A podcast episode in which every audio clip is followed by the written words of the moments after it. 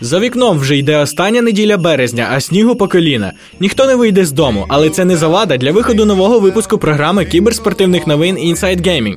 І з вами її ведучий Макс. Поки на вулиці холодно, то якраз можна у щось пограти чи щось подивитися. І сьогодні ви дізнаєтеся про таке: нова гра від Blizzard, результати Tech Labs Cup 2013, оновлення Dota 2 від Valve, локалізація гри League of Legends, Easy Access в Steam, анонс Battlefield 4. Компанія Blizzard на виставці PAX East, що пройшла з 22 по 24 березня, анонсували нову гру. Раніше повідомлялося, що нова гра не буде доповненням до жодної з вже існуючих ігор Blizzard. І також це не буде таємнича гра Титан. Більше того, раніше було анонсовано, що нова гра буде на бізнес-моделі Free-to-Play. Більшість геймерів сподівалися, що це буде гра Blizzard All Stars, раніше відома як Blizzard Dota, де герої із всіх ігор компанії будуть боротися пліч-опліч.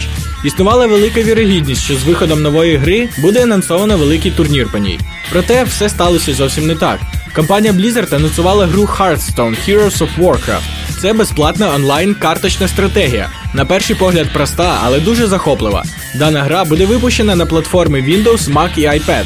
Всі подробиці та відеоролики до неї можна знайти на офіційному сайті playhearthstone.com. На нещодавно завершеному турнірі Tech Labs Cup більшість учасників представляли всього чотири найбільші СНДшні кіберорганізації: Team Empire, Virtus Pro, Rockskis та Na'Vi. Краще всіх із поставленими завданнями справилась команда Empire. Дотери показали хорошу гру і взяли золото, а два старкрафтери Happy і Kaz дійшли до фіналу, де між собою розіграли дві нагороди. У Virtus Pro добре зіграла команда по CSGO, проте програли фінальну битву чемпіонам світу NiP. А Старкрафтер Sliwko зайняв третє місце, поступившись Happy. RoX.KIS та Наві були менш успішними і до свого активу принесли лише по дві нагороди різних гатунків.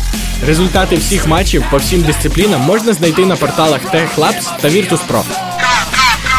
Розробники ігор американської компанії Valve знову порадували всіх гравців Dota 2 своїм новим оновленням. На жаль, геймерам не подарували нового персонажу, але було виправлено масу багів та інших неполадок. Також Dota 2 перенесли багато речей з версії 6.77C з оригінальної гри Warcraft 3 Dota. Список нововведень можна знайти на сайті dota2.ru. Для любителів League of Legends і невеликих знавців англійської мови з'явилася офіційна версія гри на російській мові. Клієнт можна скачати і інсталювати прямо зараз. Для цього при вході в гру необхідно натиснути кнопку Change Region і обрати необхідну вам мову. Після чого буде завантажено невеликий патч. Все це не так просто робиться. Ще в 2012 році Riot Games відкрили новий офіс в Москві, щоб здійснювати підтримку користувачів і займатися питаннями локалізації. На даний момент російський сервер знаходиться на стадії альфа-тесту, і зайти на нього можна лише за запрошенням. Проте існує варіант гри на інших регіонах з установленою локалізацією. Для цього необхідно виконати декілька нескладних кроків, котрі описані на форумах гри League of Legends та на порталі GoodGame. Нещодавно в Steam було анонсовано можливість раннього тестування ігор гравцями Easy Access. За допомогою даної функції гравці зможуть спробувати ще не випущену гру. Для цього в Steam також буде створено спеціальне меню і комунікативний сервіс між тестерами, де можна швидко обмінюватися інформацією та скріншотами з ігор. Наразі за допомогою даної функції вже можна зіграти в півтора десятки ігор, що досі знаходяться в стадії розробки. Всього декілька днів залишилося до офіційного анонсу шутера від першої особи Battlefield 4, і в знак цього мережею почали поширюватися різні спокусливі матеріали. Цього разу нас намагаються зацікавити грою з допомогою часткового показу гусениці танку, гвинта корабля та гвинтокрила. Цілком можливо, що цільова аудиторія вже обдумує, як би то пропасувати пари чи уроки і постріляти на величезному полі бою.